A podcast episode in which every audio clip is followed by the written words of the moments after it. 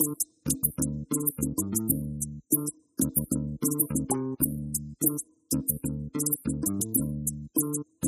and welcome. I'm your host, Neil Howard. Thank you so much for returning for another segment of Health Professional Radio. We'll be speaking with returning guest Dr. Roy Herbst. He's joining us here from Yale School of Medicine. He's also the primary investigator of the ADAURA Phase 3 trial. He's going to talk about some positive results from this Phase 3 trial. Welcome back, Roy. How have you been? I've been well. Uh, how about you? Doing well, doing well. Glad that you could take some time this morning and come back. Uh, for those who may not be familiar with you as a contributor, give us a, a, brief look into your professional background, if you would. Oh, thanks. Well, I'm the deputy director here at Yale Cancer Center in New Haven, Connecticut. I also work in the dean's office uh, on translational research projects, and uh, I'm the assistant dean for translational research. Uh, my career has been focused on translational research in cancer, mostly lung cancer. I've been doing that for about 25 years, and it's been great to see the field evolve, and that's one of the reasons I'm so excited about being part of this ADAURA study with uh, the phenomenal results that were just presented. Well, explain to us the purpose of the ADAURA study and the significance of the uh, overall survival data for patients. Well, you know, for many years, you know, we've we've been trying to raise the bar in the treatment of lung cancer, and we have. If you look at the American Cancer Society statistics, you see that survival is improving in lung cancer, and part of that is new targeted therapies and immunotherapy, and part of it is uh, screening and early detection and smoking prevention. But what we've never done and we, uh, until now is put it all together. So what the ADAURA trial does is it helps to find patients early with early stage lung cancer, cancers that are stage one, two, or three, that can be cut out, resected by a surgeon. But we know that even after you, you cut those tumors out, there can still be a reasonably high chance that the cancer comes back because lung cancer is, is so invasive and tends to go to the liver, the lung, the, the bones, other other areas. And we actually know that even in stage one disease, 30 to 40 percent might recur at five years, and in stage three disease, as many as 80 percent. So we always have been trying to do better, and we we we have uh, added into surgery uh, what we call adjuvant chemotherapy. And chemotherapy has a very small benefit, but it does have a benefit uh, in certain patients. But until now, um, we needed more, and um, everyone thought, what about those patients that we identify early with epidermal growth factor receptor mutations? And that's about 10 to 40% of patients, depending where you live, uh, about 10% here in the U.S., here in New Haven, maybe about 30, 40% if you go to uh, Beijing, you know, in China or Tokyo, in Asian populations. But if we can find those patients who have the EGFR gene mutation, which was actually described almost 20 years ago, we know we have good drugs for that. We have osimertinib, a third generation drug that's highly targeted, specific. Uh, the side effects are minimal. We can give it for two to three years, in this case, three years. Why don't we test to see if when we take those patients who have that particular driver of their lung cancer, what about adding osimertinib to that mix? And that was what the ADAURA trial was. It was adding osimertinib or a placebo, because there was no additional therapy offered to these patients, to see if there would be an improvement, first in disease-free survival and then in survival. What is the barrier preventing early detection of these patients? Um, is it that they don't seek treatment, they're not aware of the symptoms, or they're misdiagnosed time and time again? What is the big barrier in identifying these patients early? Well, in, in lung cancer, symptoms usually don't arise until things have progressed to a, a stage that sometimes uh, makes it um, unresectable. You can't cut it out. Um, certainly, in, in, in our patients, um, you know, screening could help. You know, only 5% of patients who are eligible for screening um, get it. You know, one of the problems here with the EGFR mutant lung cancer is it tends, in, in many cases, to occur in people who have not smoked, who have had a light smoking history. So they actually wouldn't qualify for the screening guidelines as we have them now. So we're going to have to sort of look at that, you know, in the future. But the other thing that prevents this type of work from happening is that at the first diagnosis, the patient needs to see a specialist uh, and someone who will know we need to screen and profile the tumor for the different genetic mutations, who will know that we need to think about multimodality therapy, know that we need to have a tumor board.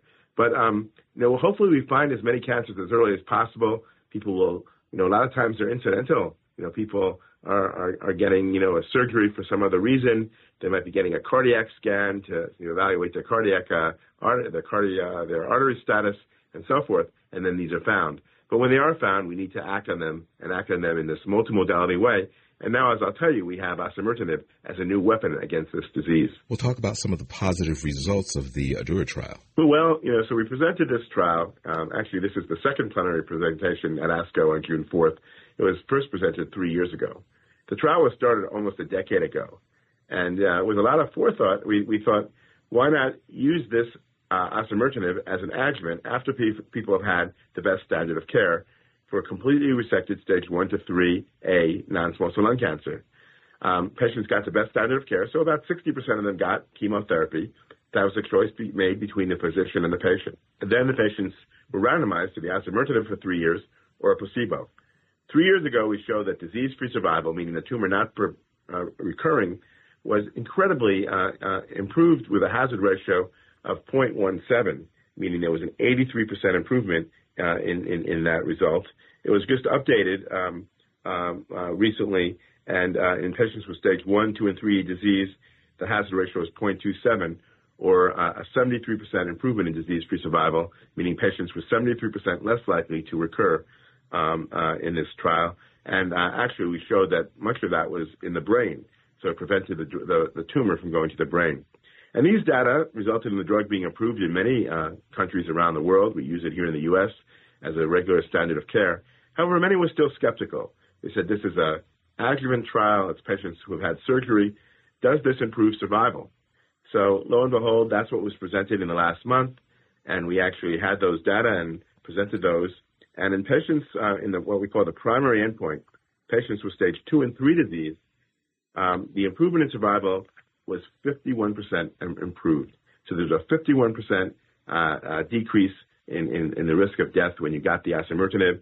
Just to give you a, a landmark, at, at, at, five years, and the median follow-up was about five years, 85% of patients were alive if they got the osimertinib as an adjuvant therapy versus 73 who did not. And if you look at the survival curves, it's quite obvious. You don't need to be a statistician to see if there's a difference between the two groups. And then if you add in the stage one patients, you know, which is a secondary analysis, the result remains the same. What we call the hazard ratio remains 0.49, or a 51% improvement in survival again. And at five years, it's 88% for the osimertinib versus 78% for the placebo. So, wow, you know, in, in, in this setting, you know, a small uh, part of lung cancer, patients with resected disease who have the EGFR mutation who get the drug, survival is being improved. So that was uh, what we presented. It was published in the New England Journal of Medicine uh, simultaneously at the ASCO meeting as we were giving the presentation. We also updated the safety data, which showed that for the most part this drug was well tolerated over three years. Uh, no one uh, died as a result of the drug. Uh, there are there are going to be when you give a drug versus nothing, you know, a few more incidences of a rash and some GI issues.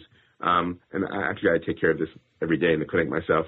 All manageable and um, in my opinion, uh, that small inconvenience, and of course taking a pill every day uh, versus uh, the improvement in survival. So that that was really the the crux of it. We we did look at some subgroups.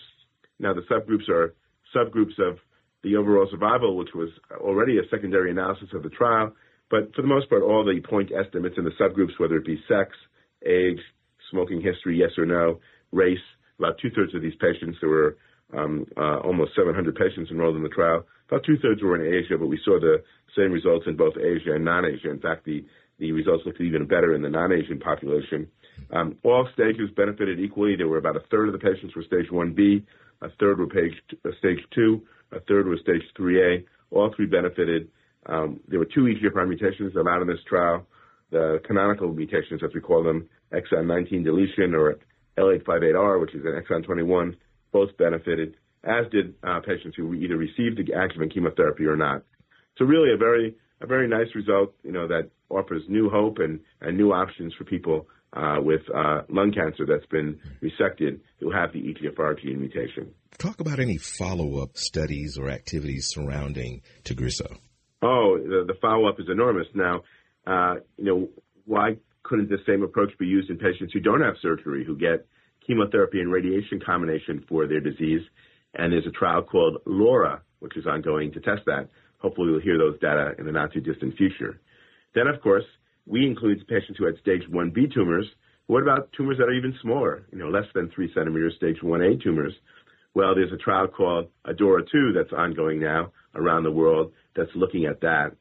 And then there's a third trial, which I think is very important, and it gets to my last point, called Target. And Target's a trial that's giving the osimertinib for five years. We gave it for three years in our study. The big question remains, how long do you need to give this drug? I believe that we need to use molecular biology to help us with this. We can measure uh, tumor DNA in the blood, and each day uh, uh, the, the, the, sensitivity of those tests get better and better. Some patients might have needed more uh, uh osimertinib in this study, and some might have needed yet less. So um, to explore that, there's a trial now giving five years of therapy. It's a it's a single arm trial, and as we get in this trial, and those data will hopefully be available sometime in the next year, we're getting blood specimens to look at circulating tumor DNA to understand when do patients become recurrent, why, and what do we do next. Because again, we always, as oncologists, as medical professionals working in this field, we have to raise the bar. But I'll tell you, for me, having done this over 25 years, the fact that we're taking our best uh, targeted therapy, osimertinib, best drug in class, most potent, least toxic, gets to the brain, combining it with the best standard of care, chemotherapy, surgery, uh, in early stage patients with great supportive care, we're seeing the survival benefit this is a paradigm that I think we'll, we'll see more and more in the years to come. Some of the other targeted agents that are used in lung cancer, trials are already ongoing. Okay. It's discussed at tumor boards how to use those drugs as well. So all, all, all steps in the right direction to raise the bar against this very uh, difficult to treat disease. Roy, always a pleasure. Always lots of great information. Thank you so much for giving us this update. I'm looking forward to our next conversation as these trials continue. Thank you. My pleasure. Thank you very much. You've been listening to Health Professional Radio. I'm your host, Neil Howard in conversation with returning guest Dr. Roy Herbst. Audio copies of this program are available at healthprofessionalradio.com.au, also at Anchor's Spotify, and be sure and subscribe to our YouTube channel at youtube.com Health Professional Radio.